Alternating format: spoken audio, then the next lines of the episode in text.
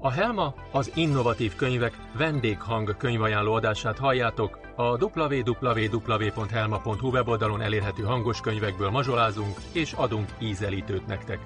A teljes művet minden esetben keressétek a www.helma.hu weboldalon. Mindenkinek jó szórakozást kívánunk!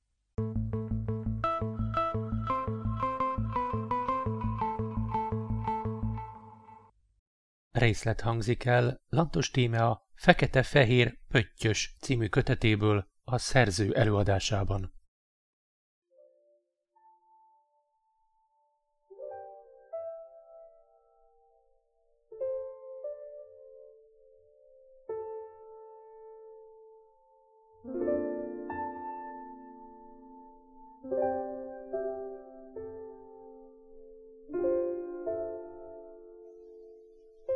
Most, hogy átgondolom az életem, boldog vagyok. Ha elolvasod a történetem, csodálkozni, vagy émelyegni fogsz a jaj szegénykém nyálkás kliséjétől. Én mégis azt mondom, jó volt élni. Jó volt látni a virágok kelyhében döngicsélő méheket, az égen húrként feszülő szivárványt, jó volt elzsibbadni a júliusi esték hintázó tücsökzenéjében. Jó volt hinni, hogy ez csak egy élet, s van ott fenn egy ország.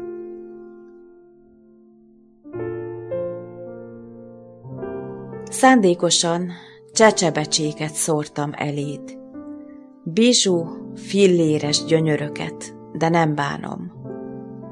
Ha azt mondod, ezek semmik, akkor tudom, hogy hazudsz, vagy éretlen lehetsz a felismerésre.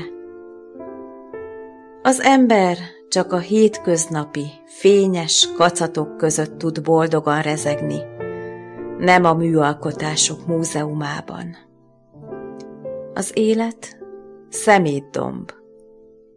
Korok, nemzedékek, eszmék, elvek, vágyak hordaléka s mi itt kapirgálunk. Kukuríku, török császár, add vissza a gyémánt félkrajcárom. Ne kérd a császárt. Nem a birtoklás tett boldoggá, hanem a kapirgálás. Mondom ezt azután, hogy megszenvedtem. Horzsolódtam, megnyíltam, véreztem, gennyeztem, hegesedtem, és közben, ha fájt is a húsom, megtanultam valami fontosat, ami a boldogság kulcsa. Tessék, elmondom, s ha gondolod, add tovább. Hiszek mindenben, és nem hiszek semmiben.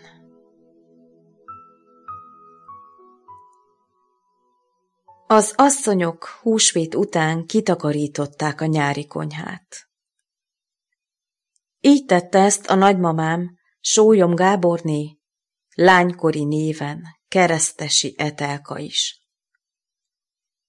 A sötét, kisablakos helyiség a ház hátsó részéhez tapadt, mintha az itt élők romló testének vad húsa lenne. Hideg volt még. A falak alig sóhajtották ki a bőjtiszeleket. A szűk, hájogos ablakszem a telek hátsó részére tapadt. Balra a kukoricakas hosszan elnyúlt, jobbra a baromfi udvar földje kínált bogarakat a tyúkoknak. Ezek mögött a drótkerítés nyikorgó kiskapuja a gyümölcsfák és veteményes párhuzamos soraira nézett. A szomszéd udvara hasonló arcot mutatott. Talán csak a ház volt öregebb. Az alacsony épület ablakockái apró, sötét foltokban puhították meg a vastag, messzelt falak tisztaságát. A két háztulajdonos nem sokat szólt egymáshoz. Özvegyasszonyságuk egyhangúsága komoran pergette egyik évet a másik után. Nem voltak idősek, alig hatvan évesek lehettek. De ebben a korban az idő mélyebb lenyomatokat karcolt az arcokba. Eta mamám szigorú recept szerint élt. Hajnalban kelt, magot szórt a szárnyasoknak, majd az öreg bírsalmafa melletti kerekes kútból feltekert egy vödör, jéghideg vizet. A reggeli tisztálkodáshoz ezt a hűvösséget szerette, ettől érezte frissnek magát. Hosszú, elvékonyodott haját gondosan kifésülte, befonta, s kalácsba tekerte. Kendőt csak akkor viselt, ha elhagyta a házat, vagy a hideg téli napokon, míg kiment a tyúkudvarra, vagy tűzifáért a fészerbe.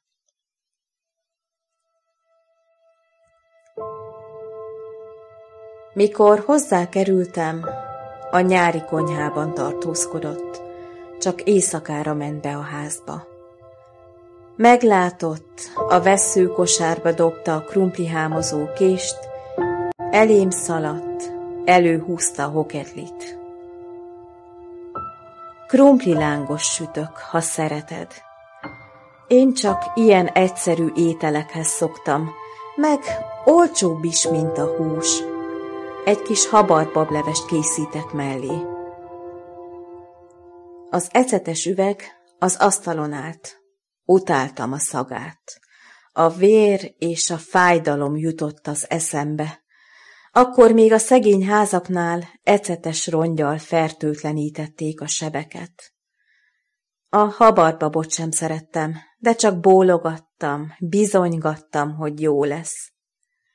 Mit számított nekem, hogy mi lesz az ebéd, hiszen napok óta nem ment le egy falat sem a torkomon. Eta mamám nem szerethette anyámat, mert nem láttam rajta fájdalmat, pedig alig egy hete temettük el. Valamit nem tudott neki megbocsátani, de hogy mit, nem derült ki. Sovány vagy. Anyád az előtt főzött egyáltalán? Én meg akartam kérdezni, hogy mielőtt, mikor még élt. Mindössze nyolc éves voltam, de éreztem a kérdésből kicsapódó gyűlöletet. Nem válaszoltam, csak ültem a kemény zsíros hokedlin, cipőmmel köröket rajzoltam a döngölt földes padlóra. Jani bátyám az ajtó előtt állt. Egyik kezében sör, a másikban cigaretta. A füstfelhőn keresztül láttam, hogy felcsillan a szeme, és megnyalja a száját. Üres volt a gyomrom, mégis hány ingerem lett. Egy pohár vizet szeretnék kérni. Erőtlenül mondtam, de nagyanyám rám sem nézett. Ott a víz! A ládán lévő zománcos vederre mutatott. A fincsa mellette van, azt használjuk. A piros pöttyös bögrét undorral emeltem a számhoz. Féltem, hogy érezni fogom Jani bátyám nyálát, de a testem kimerült. Tudtam, ha nem iszom, elájulok. Hamar megszoktam náluk.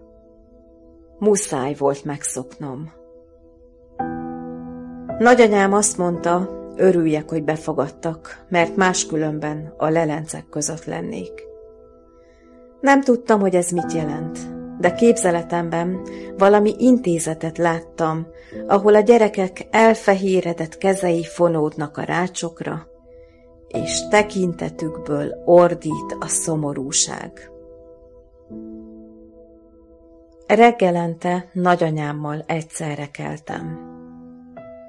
Tekertem a kútból egy vödör vizet, megetettem az aprólékokat, ő pedig tüzet szított a spárhetben, és sütött nekem két tojást. Az iskolában, a leghátsó pacsorban ültem, de az új tanító látta, hogy éles eszű és szorgalmas vagyok, így hamar megkedvelt. Áprilisban, májusban világosban tudtam tanulni, miután kigazoltam a kiskertet, vagy fellocsoltam, és felsepertem a nyári konyha padlóját. Ezt szerettem csinálni. Néztem a döngölt földön guruló homályos vízgömböket, s a cirokseprő marta csíkokat. Az őszi és téli iskola szezon már nehezebb volt. Hamar sötétedett. A házi feladatot nem mindig tudtam nappali fénynél befejezni, de nagyanyám sürgetett. Meddig akarod még égetni a villanyt? Nem vagyunk milliómosok, hogy kifizessük a számlát. Darálta. Pedig annyira szerettem volna lapozni a könyveket, előre tanulni, rajzolni. Még anyukám élt, olvastam is. Anya szerzett egy kis lámpát, az ágyam fölé tette, s addig engedett szárnyolni a sorok között, amíg el nem aludtam. Most különösen nagy szükségem lett volna, hogy eltereljem a figyelmemet. Mert az űr, amit anya halála után éreztem, el akart nyelni. Édesanyám tüdőgyulladásban halt meg. Makacs volt. Csak későn engedte, hogy hívjam hozzá a doktort. Olyan forró és nyírkos volt a teste, hogy ilyettemben elrántottam a kezem a homlokáról. Ekkor még észnél volt, rám nézett. Ezt a tekintetet soha nem fogom elfeledni. Összezsugorodott, leszűkült a tér, s csak ő volt, ő, a világ egyetem végtelenjében kihunyó csillag. Hogy ne kelljen csak egy helyiségben fűteni, mindannyian egy szobában aludtunk. Én a mamámmal egy kifeküdt szivacsos ágyon, Jani bátyám meg egy kényelmesebb rekamién feküdt. Horkoltak mindketten, de ha a bátyám beívott, a kilehelt alkoholgőz marta a szemem. Aglegény volt, olyan negyven éves lehetett. Egyedüli szórakozása a cigaretta meg a kocsma volt. Nagyanyám nem szólt érte, csak míg haza nem jött, csöndben kellett lennem, hogy meghalljuk, ha elesik az udvaron. A kutyák, ha részegen jött, elnyújtva ugattak, Erről tudtam, hogy hamarosan visszazökken minden a megszokott kerékvágásba. Nagyanyám megnyugszik, és én elmerülhetek a gondolataimban.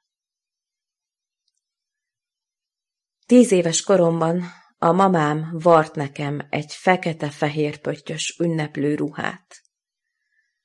Lötyögött rajtam az anyag, nem tetszett a tükörképem.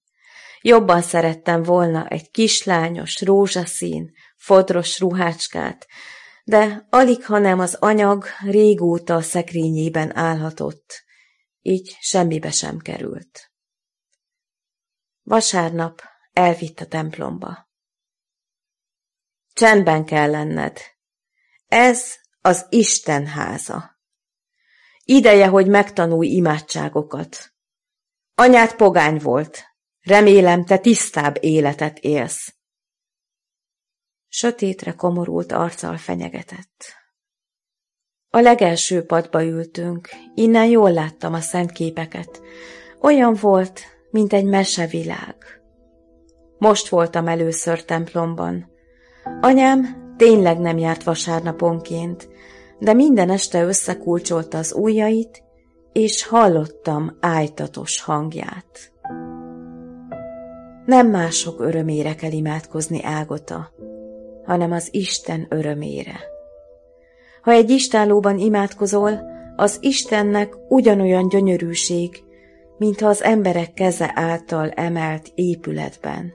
Ezt tanította velem. A templom ajtaja nyitva lehetett, mert megláttam egy pillangót. Izgágán ide-oda szádosott, aztán gondolt egyet, és megpihent a karomon. Csiklandozta a bőröm, hiába próbáltam visszafolytani a kacagást. az mégis kigorult belőlem, és akkor minden fej felén fordult. Tudtam, hogy nagyanyám tűzvörös, hogy legszívesebben fülön fogva kirángatna a padból, de kivárta a liturgia végét, sőt, a templom előtt megállt beszélgetni, eldicsekedett, hogy osztályelső vagyok. Aztán, mikor beértünk a tölgyes utcába, megragadta a karom, közelebb húzott magához, majd nagyot csattant férfias tenyere az arcomon. Otthon bezavart a szobába, ő pedig kiment a nyári konyhába. Jani bátyám aznap nem ment sehová. Meglátott az öregasszonyos pöttyös ruhámban, és közelebb lépett. A szeme úgy villant, mint ezelőtt két évvel, mikor nagyanyám azt mondta, hogy sovány vagyok. Hadd nézzelek! Milyen szép vagy ebben a maskarában! Csak egy kicsit bőrád. Jobban állna, ha itt a cicikédnél szűkebb lenne. Jobban kiadná formádat. Egészen közel jött. Megérintette a nyakamat, szemében a pillanatnyi elmezavartól úgy futottak szét az erek, mint jégen a repedés. Az ajtóhoz akartam szaladni, de megelőzött. Elfordította a kulcsot a zárban, és a zsebébe dugta.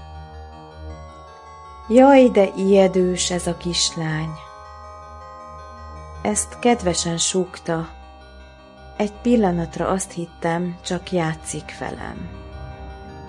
Jani bátyja nem fog bántani, ha nem kiabálsz.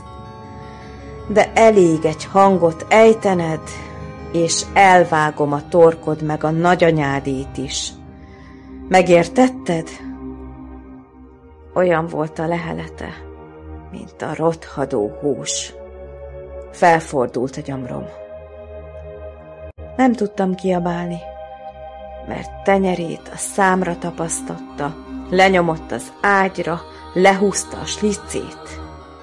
Csíkos, foltos gatya volt rajta, ahogy megmozdult, megcsapott a pálott bűz. Hány ingerem lett? Szétveszítette a lábaimat, letépte a bugyimat, az orrához nyomta, és lehúnyt szemmel, élvezettel szagolgatta. Én Istenem, jó Istenem, írgalmaz!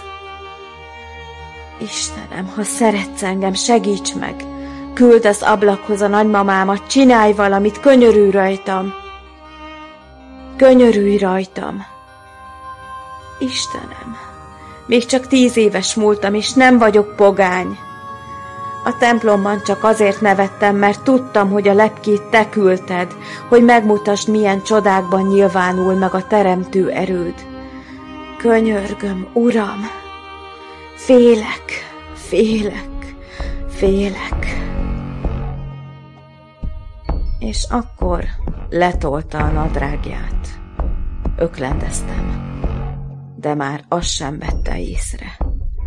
Az ágy szélére húzott, még erősebben nyomta számra a kezét. Az ájulás előtt annyit éreztem, mintha recsenne valami nyálkás hideg szövet, s elönt a fájdalom és a szégyen. Reggelig feküdtem az ágyban. Már nem féltem. Nem éreztem semmit, csak a vértől megkeményedett bugyim undorító érintését. Feküdtem, mint egy kivérzett állat. Elvágom a torkod és a nagyanyádét is. Érted? Elvágom! A fenyegetés láncszerűen ismétlődött, mint egy rongyosra hallgatott zeneszám refrénye csörgött volna a fejemben. Aztán elnyomott az álom, s láttam a pillangót, ahogy megpihen a karomon, összecsukja a szárnyait, mintha ő is imádkozna. Magába fordul, aztán kibontakozik, de azok már nem szárnyak, hanem anyám karjai, anyám teste, anyám szíve. Vigyél el innen, anya! Nagyanyám haragosan ébredt. Bódult voltam. Kirángatott az ágyból, s már indultam volna a kerekes kúthoz, mikor meglátta a véres tombomat. Az alvó fiára nézett, aztán rám. Oda jött, az arcomra köpött, csattant a tenyere, csattant az ajtó, csattant a hangja. Büdös kis ribanc, nem bírsz a véreddel! Megváltoztam. Az iskolában kevesebbet beszéltem. Otthon engedelmesebb lettem. A tanulmányi eredményem semmit sem változott, bár csak az órák alatt tanultam.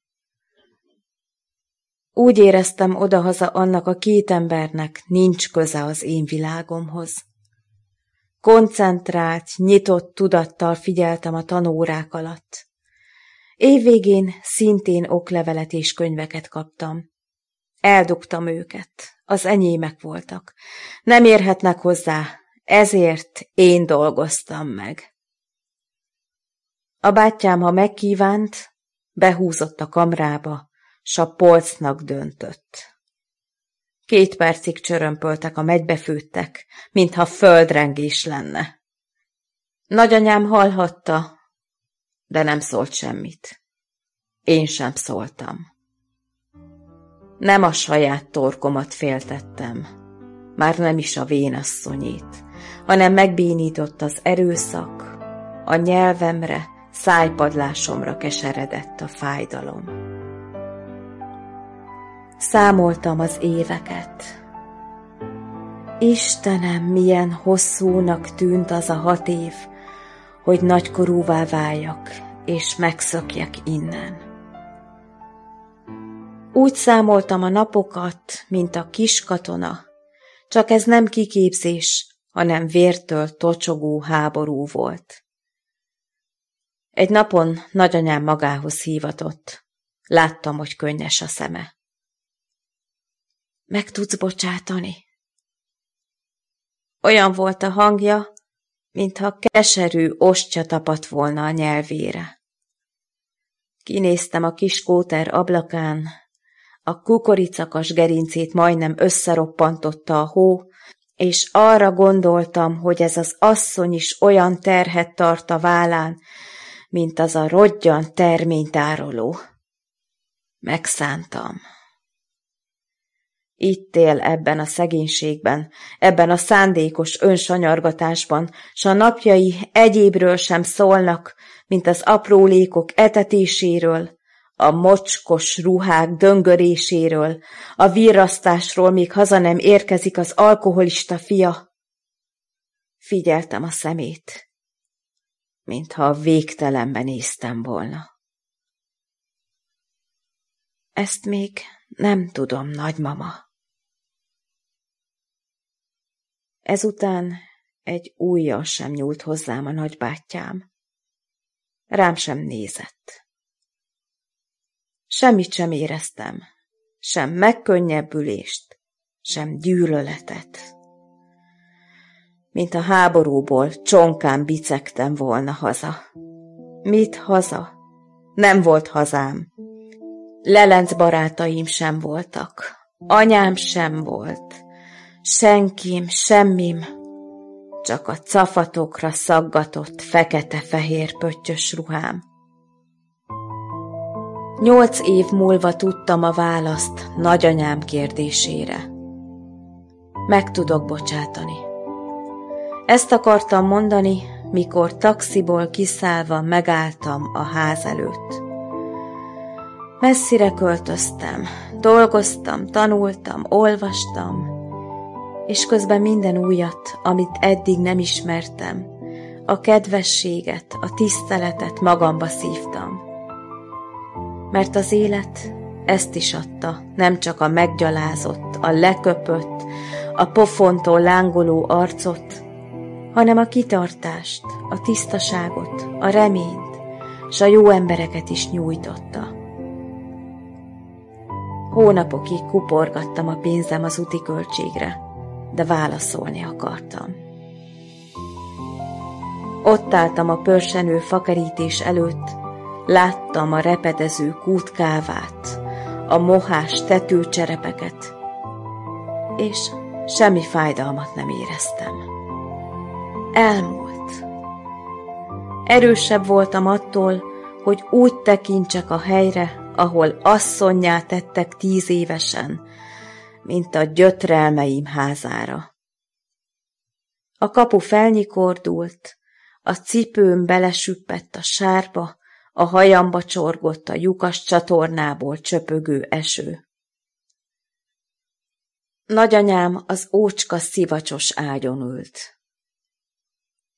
Kezében gyűrött szentképpel nézett maga elé, s mikor megszólaltam, a hangom vékony volt, mintha nem is az enyém lenne, hanem azé a kislányi, aki a kájhával szemközti rekamién öklendezte fel, egy beteg ember rajta kiélt, elferdült hajlamát.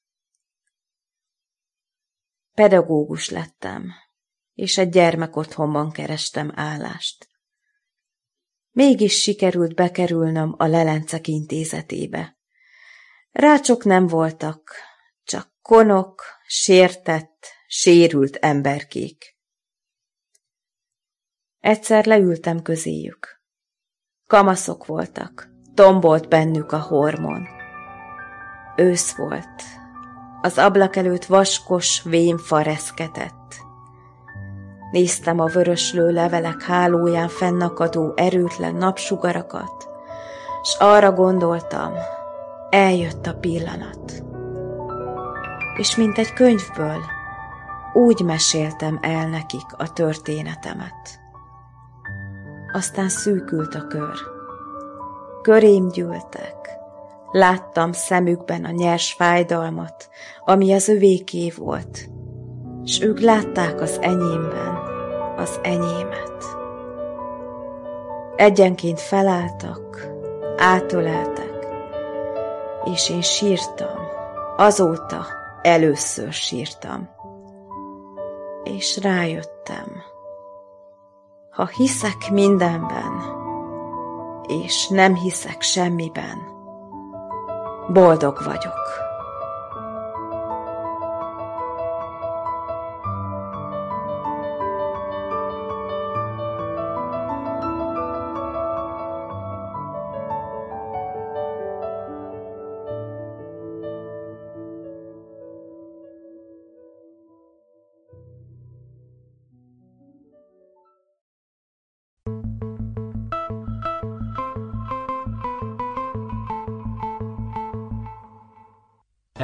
És más írásokat is megtaláltok a www.helma.hu weboldalon. Folytatása következik. Várunk titeket két hét múlva, amikor újabb részekkel ismerkedhettek meg.